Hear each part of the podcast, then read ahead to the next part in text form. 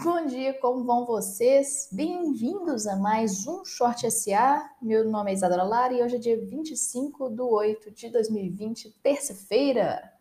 Vamos começar com as notícias de hoje, como sempre, começando com as bolsas chinesas, que fecharam em alta com reforma no mercado de ações. É, os investidores comemoravam as mais recente reforma e relaxamento das regras de negociação e listagem das bolsas chinesas. O CSI 300 avançou em 1,85% e o índice de Xangai perdeu, o índice de Xangai, enquanto o índice de Xangai perdeu é, 0,36%. A tal subíndice de consumo do CSI 300 avançou 1,85%, me confundi aqui. É, todas, as, todas as bolsas, as, todos os indicadores asiáticos fecharam em alta, exceto Hong Kong, que teve uma queda de 0,26%, e Xangai, que teve uma queda de 0,36%. Todos os outros tiveram uma valorização, com Seul sendo a maior alta de 1,58% nessa terça-feira. O Ibovespa ontem ele fechou em alta, ele subiu em 0,77% está em 102 mil pontos. O, muito por, pelas notícias positivas do tratamento do coronavírus, que também subiu as, as bolsas mundiais. O S&P 500 e o Nasdaq tiveram novas máximas históricas, é, porque o FDA autorizou a utilização emergencial de plasma sanguíneo para pacientes de COVID-19, do COVID.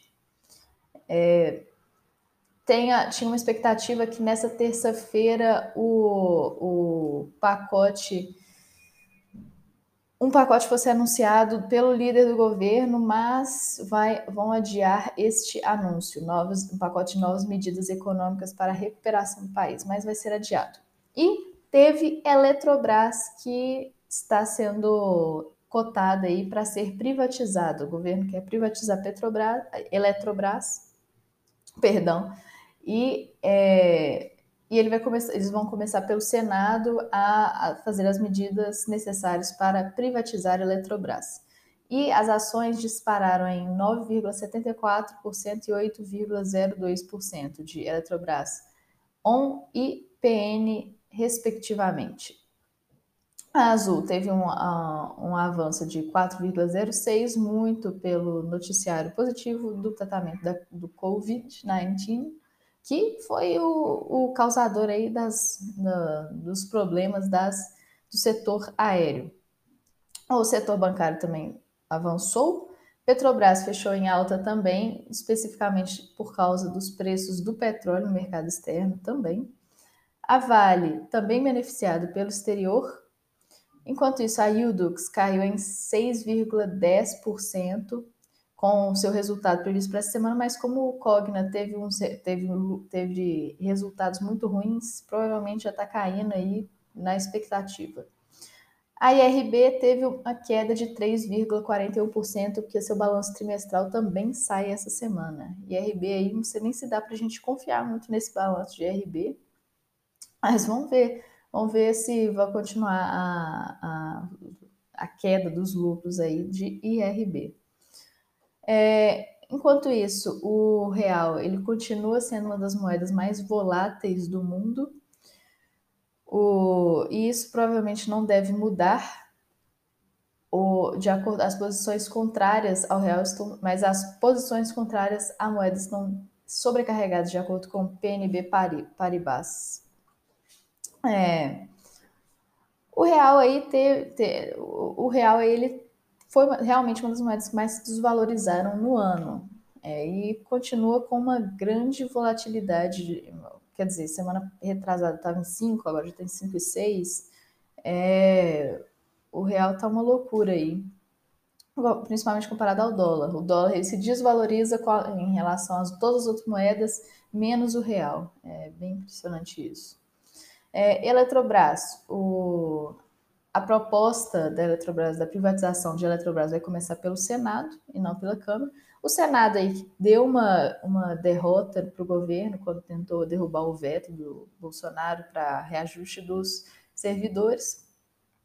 mas a Eletrobras vai começar a ser tramitado pelo Senado, é, porque a proposta, porque a, a casa parece ser uma casa que vai apoiar melhor essa proposta de privatização. Ver se vai sair alguma privatização do governo, né? Até agora a gente está meio que a ver, a gente, a gente não está vendo nada muito concreto, não, né, por parte deles.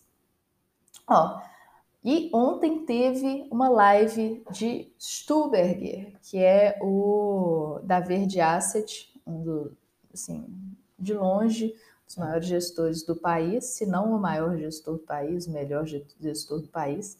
E o que ele diz é, é que é a hora do investidor brasileiro ficar mais precavido com os riscos no, no horizonte. Por quê? Ele diz que os riscos do coronavírus já estão precificados, mas o risco da questão fiscal mundial não está. Ontem mesmo a gente falou sobre isso, a gente falou que a, Europa, a Europa é, está historicamente no seu nível mais endividado da história, né? Historicamente, a sua, sua maior dívida histórica.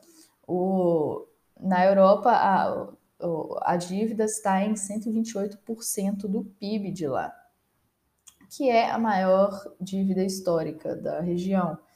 É, e o, o que diz Stuberg é que o mercado não está dando valor à fragilidade da economia brasileira e que o Banco Central é, e que esse Banco Central nosso está tomando muito risco pelo problema fiscal que a gente tem.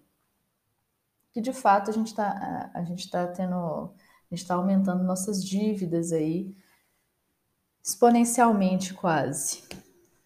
É... E aí eles estão basicamente se precavendo. O Stuberg disse que vai que ele saiu da bolsa americana, ele disse que o S&P ele está precificado, ele já está no preço, já está no seu preço ótimo. Então não, ele não acha que tem uma bolha. Ele diz que está no preço justo o S&P hoje. Por isso ele saiu um pouco da, da bolsa americana. Ele acha que existe muita oportunidade na bolsa brasileira ainda. Certamente está melhor investir em bolsa do que em juros. Basicamente, esse é o resumo da live de ontem. Enquanto isso, o presidente do Conselho do Bradesco diz que o pior já está ficando para trás, que a recessão, que a recessão veio muito pela é, que as previsões deixaram de piorar, mesmo com essa recessão ainda existindo.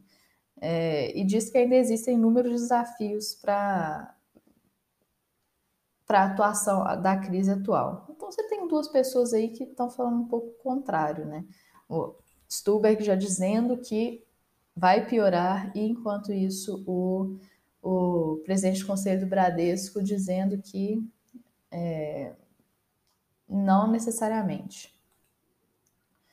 É, e o governo ele prorrogou por dois meses o programa de redução da jornada de salário e suspensão do contrato por parte de empresas como uma forma de, de melhorar aí a, a economia, de continuar é, facilitando a vida para os empresários, porque ainda ele está, o governo ainda está vendo que precisam de mais estímulos. E por fim, a Alemanha, a economia da Alemanha teve uma contração recorde de 9,7% no segundo trimestre, que já era bem esperado, né? O, sobre os três meses anteriores. Foi a queda mais forte da Alemanha desde o início dos cálculos do PIB trimestral. Então, desde a série histórica, é, o maior, é a maior queda da Alemanha. Os gastos dos consumidores caíram em 10,9% e as exportações caíram em 20,3%, da maior economia do bloco europeu. É, e o gasto estatal aumentou em 1,5% no trimestre. De novo, falando um pouquinho mais sobre a, o endividamento aí do mundo. Tem muito o que dizer sobre isso. Essas foram as notícias de hoje. Muito obrigada por vir. Meu nome é Isadora Lara e eu fico por aqui. Fui!